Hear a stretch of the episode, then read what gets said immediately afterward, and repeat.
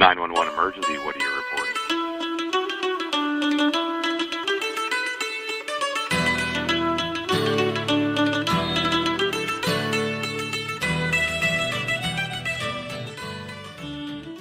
Welcome back, everybody, to another episode of We Speak Dispatch. We are super excited today because we're going international. Yeah. We'll have our special guest introduce himself here in just a little bit. But first, Glenna, how you doing? I'm doing great here in Central California. I always have to think about where I am. Central California, 80 degrees today. It's hot. It's fall. Nobody remembers. Doug, how you doing? Uh, great. Tennessee is is we're moving into fall right now. It's in the low 70s outside. It's getting to be Whatever. really fall like out there. Yes, Halloween and- time, it makes it even better. So yay. And weather-wise in Iowa, Doug, we're similar to you, and I am done giving sports updates because every time I do, these don't air for a few weeks and things change and the Hawkeyes lost. So I'm going to stick to the weather. It's 70 degrees, but we're joined by a special guest, somebody that I met not too long ago from Ireland. Will, how you doing? Go ahead and tell us a little bit about yourself and where you're from. Hi, Joe. Hi, everybody. Thanks for having me on tonight. It's a great pleasure to be here and to share my my my bits and pieces with yourselves. Um, met Joe about, as I said, 2019 when uh, Navigator was in Ireland, uh, and he came over for a couple of days. Was uh, putting a talk. We met. We had corresponded beforehand. We met each other and had a great couple of days. Was company. Um, what can I say about myself? Wow, I'm a 53 year old gentleman who got bitten by the bug um, for EMS. Dare I say, going back to the late 70s for an emergency, when emergency was on TV. Emergency, yes. All right. Um, and that's what got me really interested in it. And, you know, watching that every week. Um, I then when I left school, um, third level college wasn't an option for me. So I got involved and I had thoughts about going for nursing. Uh, at that time here in Ireland, it wasn't great for a man to get into nursing without going through psychiatry first. So I went to work in my local hospital um, after a couple of years after leaving school and um, started as a ward orderly on the wards, helping out with nursing staff. Ew. Uh, ended up working in the emergency department and got to see the guys coming in, bringing in patients. And I thought, hmm, this looks interesting. This could be something I could do. I was involved with a volunteer organisation doing first aid at events and things like that, and um, took it from there. Wow. Nice. Haven't looked back since. So I can't believe they show that show emergency over there. That's so funny. Wow. yeah, I'm I tried my best, my damnedest to try and get it, try and get back copies and the whole lot, and I can't get anything. And I would love to watch it again, um, uh, from scratch. You know, Wow. Well, maybe if we make a trip over there, we'll find it on DVD Yes. or something and bring it Yeah. with us. So we asked Will to come on because we wanted to talk about some of the differences maybe in an international. And as he said, I had the opportunity to be picked up by him in 2019 when I went over there to speak in Ireland. I could not be more appreciative of how everybody treated me. And for some terms, I'm just going to throw a few out there for our listeners that uh, EMS is the same, but they also have the fire brigade, if I remember correctly. So we have Brigade. Yes, we have firefighters here. They have the fire brigade. And then they also have the GARDA, G A R D A, I think is how you spell it. And that would be their law enforcement. So Wow. if we use GARDA or brigade, I wanted our listeners to know what we were talking about. But our first question, Will, is pretty easy. Here in the United States, we call 911. If we come to Ireland, what number do we call if we have an emergency?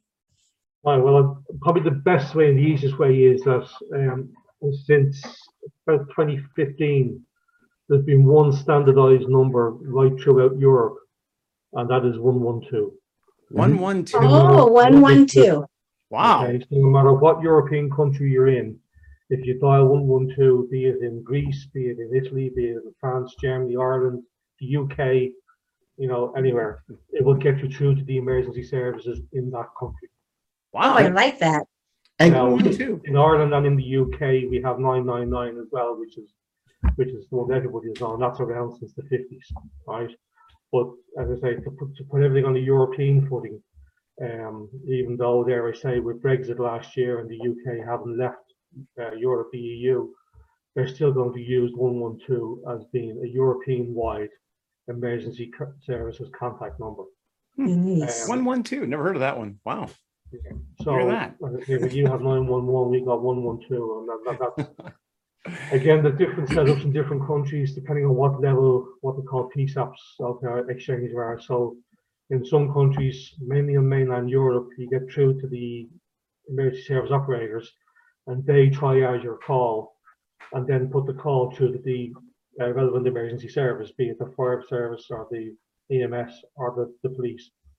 In Ireland, it's slightly different. In Ireland, when you dial 112, you get through to the emergency call answering service and they ask you which service you require. And then depending on who you request, the call goes through to them and then they start triaging your call then. So it's Nice. like, Wow. okay. Um, we don't have um, the centres which will cater for all three services, if you know what I mean. So it wouldn't be that, that it wouldn't be that call handlers in my service would be taking police calls or fire calls. They'd only be taking EMS calls. Yeah.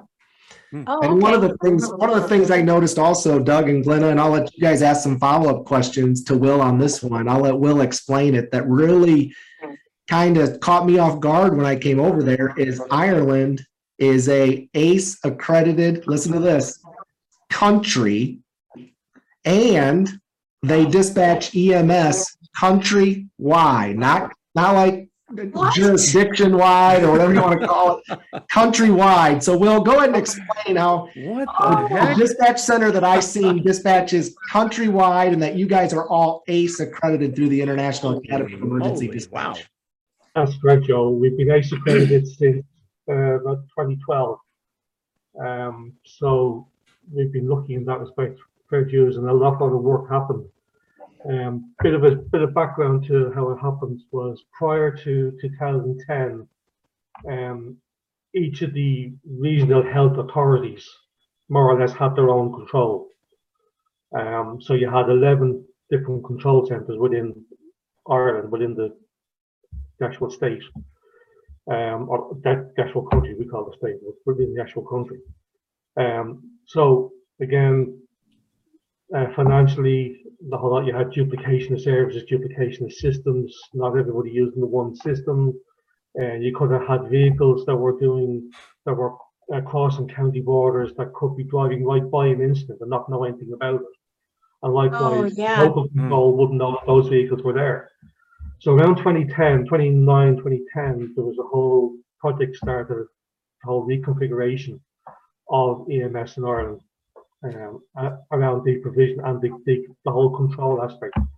And that was to do away with the 11 different control centres and bring it down to one control centre nationally over two sites. So what that means is we have a main control centre which is in a suburb of Dublin, which is the capital, and we have a backup centre, a, a resilience site in Ballyshannon in County Donegal, which is up in the northwest of the country. Um, and basically, is we're all on the one platform, both for uh, communication software and for CAD software. All right, um, and employing IAE, IAED, okay, uh, priority dispatch um, for our, our, our call taking. So that allows the call handlers in both sites to take calls for the whole country. All right. Wow. And then depending on So where the call is for, what region of, of, of the, of the country the call is for, will determine what centre the, uh, the resource is being dispatched by. But Yeah, does that mean both. that uh, all of you you all work for the same agency? Yeah, it's a state, it's a, we're all public servants, it's a state agency, Wow. okay? Wow. We- So there's no work for the- local. Wow, we we- had We something. work for the, we work for the, we work for the state health authority, okay, the health service executive, Huh? which is, which is national. Yeah. Um, and then the National Ambulance Service is a branch of the health service executive. All right. And from that, you're talking about 90 odd stations, uh, roughly about uh, 150 to 200 resources on a day shift. All right. Um, uh, working out of eight, we, um, and the whole country broke up, broke up into eight different areas. Uh, Can you, as a dispatcher, can you say, I want to work in a different part of the country at this point and just go work over there? Or do you have to? No, no, no. You stay in your own center. Yeah, but you can't ever leave there. I mean, it's like if you want to go work somewhere else. But there's only two. You can you can go and work in Buddy or you Right, right, in One of the two, Doug. Well, Yeah. I'm just saying, it's like Yeah. if you get tired in one, it's like, can you go to the other one? Hang out. So, But again, the rosters, the way the rosters are designed, you work on a different desk um, every four weeks. oh, I see. that's Okay. all, and that's all about building the resilience within the, within the centres. Ah. Yeah. How long does it take to drive? I'm going to use drive. How long does it take to drive from the one center to the northwest center? About three and a half hours. Three and a half hours. God. That is so awesome. You can't even get out of California fun. in three and a half hours. That's why, that's why if anything has, has happened in 2019 when we had a, or 20, no, 2020 when we had a fire in Tallaght, okay, in the main centre in Dublin, um, we have a, a, a, a memorandum of understanding with the Irish Air Corps, with the, with the Air Force in Ireland, okay? And they flew us up inside the hour. Up to Oh, how cool. Because the the other centre of Ballyshannon is a much smaller centre. It wouldn't be staffed with the same number of staff on a daily basis as the main centre would be in Dublin. So we have an MOU with the Air Corps that they would fly us up. Oh my, wow. wow. Wow. So it's a bit Yeah, I'm gonna go to work now. I'm gonna get a ride. Yeah, it's such a different thing, man. Holy cow. Is Yeah. So when, when you guys do training, Will, how often do you train with the Garda or the fire brigade on a multi-agency response? So we will say it's something where somebody's being rescued out of the ocean. And um, how often do you guys train together with the brigade or the Gu- the Garda? Uh, probably three or four times a year, you know, uh, depending. Oh, on what- Um, depending on what's going on, because we're, we're in daily contact with them, you know, so uh, they know us, we know them. Uh, particularly in Dublin, which is where the fire service provide an ambulance service for us as well. They, they, they provide eleven, uh, sorry, thirteen vehicles within, within Dublin, because the capital is so big and and that. And that's a long-standing agreement that goes back to the nineteen seventies, um, that's done there. Um, but as regards multi-agency uh, training and exercises, there's probably you know at least three to four a year, maybe a few more. That's not that, that's not withholding the various interagency exercises that happen that are that are mandated to happen because of uh, Seveso sites or installations that are high risk. You know, there may be chemical plants or uh, other other such installations, fuel depots, places like that, where Hmm. uh, maybe a potential for uh, a big incident. So they will have a mandated exercise to have every year. Nice. Of which Nice, yeah. of as well, you know. Yeah. It's it's such a difference, man. It's like, whoa. it's, it's like a whole different country. Oh, wait, it is. No, it is. It is. You know, like you're you're talking about like Ireland is a population of just under five million. Right? Um that's The whole country? The whole country. Oh, wow. Okay. Okay. So and that's that's that's the that's the last census, which was in 2016. It was 4.8 million. Uh, I reckon it's probably just gone over the five million by by now. The next census is due next year, so we look at updated figures. Oh my goodness. The Okay. actual the actual area of the country, okay, the coastline. So if you go down the coastline of Ireland, it's it's just over um 3,170 kilometers, which is about 1,900 miles around, around the coastline. Okay. Wow. Um, and that's you know we have every we have every kind of mix that you have. We have forest, we have plains, we have lowlands, we've grasslands, we've got we've got rivers, we've got lakes, we've got offshore islands that have that are inhabited as well, which pose their own difficulty for EMS as Wait. well. Do you guys take calls from the offshore oil drills? Not I mean, would you get a drills, but 901 call or a 112 call from them? Not no, not from the oil. We don't have oil platforms, but from the islands. Oh, the islands. Okay. Oh, the haven't- islands. no. Okay. Yeah. We have inhabited islands off the coast, mainly on the west coast. Wow. So it's like next stop America, you know. Um, after that. and uh, that involves having that involves being involved with the Coast Guard because it may mean involving um, a Coast Guard heli has to has to be deployed to transport Yeah. Oh, Wow. I, I follow a lot of the um, Instagram accounts from Ireland uh, since I went over there. That was going to be my follow up question: is who dispatches the Irish Coast Guard? I see a lot of pictures of the helicopters once in a while and rescuing people out of the ocean. Who technically dispatches the Irish Coast Guard? If it's an EMS problem, if it's a, if it's if, if it's an EMS problem, it's it's done by us. Within our control center, we have a dedicated we have a dedicated air medical desk. And they look after they look after the coordination of any any asset that might be involved, be it the RNLI, the- which is, is the Lifeboat Institute, the Irish Coast Guard, okay, uh, for the helis, be it for offshore or for mountain rescue. Okay, um, if it's, we have our own dedicated, we have two other dedicated EMS helicopters as well, one which is a collaboration with the Irish Air Corps, with the Irish Air Force, uh, which is, which is they supply the air crew and the, and, and the, and the heli, and we supply the, the medic that goes on board. Mm. Um, and we have a charity helicopter service as well, that's, that's, um, purely funded by charities in Ireland, okay? Um, or funded by charity donation from the public or from companies.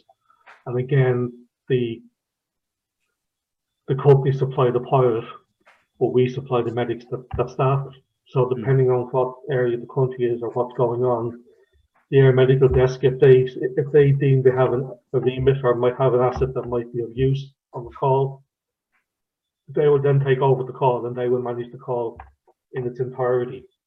So Oh, once once the call has been taken and it's identified that it needs an asset from the Air Corps or from the uh, Coast Guard or, or from the RNLI, that desk will take over the control of the call. They will see it through right down to organising the ambulance, if need be, to meet the uh, heli at the helipad to transport on into the hospital. Wow. And I tell you what, we're going to come back with a second episode with Will here. And I'm going to go around because I know Doug and Glenna may have a few more questions. And Will, I'm not letting you off this easy. When you connect from Ireland, you're going to come back and join us for a second episode real quickly because I got a few more questions I want to talk about, especially with radio communications and everything else. So, Doug, if it's all right with you, why don't you tell everybody where you can reach us and tell us how we're going to come back for episode two with uh, Will from Ireland? We are everywhere. We're on all the podcasts. We're in all the uh heard all over the world. Evidently, heard all over the Literally. literally. And it's like we're on Facebook, Twitter, Instagram, YouTube. We're all over the place. Please leave us a comment or question or whatever. If you want to be a guest like he is, then please jump on that. We'll be posting these. It's going to be two episodes. So we one episode will come up uh, probably one week, and then the other one will follow it probably right after that. So we got them kind of in order. So you can kind of see both these things because I know I have a bunch of questions still to ask. I've been Me writing too. questions down. Like, so it's it's going to be a, a great time to uh, see him and, and ask more questions. And he's going to be so tired of his people friends across the pond over here. So So I'm, lov- I'm loving it already. Thank you very much. I'm having a great Hey, thanks for joining us, Will. And here's a cheers to you. And thanks for this one. I came over there, so I wanted to show you again. It's cheers. We'll see you in episode number two. Cheers. two part two. Hey, it's Michelle, and you've been listening to another great episode of We Speak Dispatch, proudly sponsored by our friends at Zybex. 911 emergency, what do you?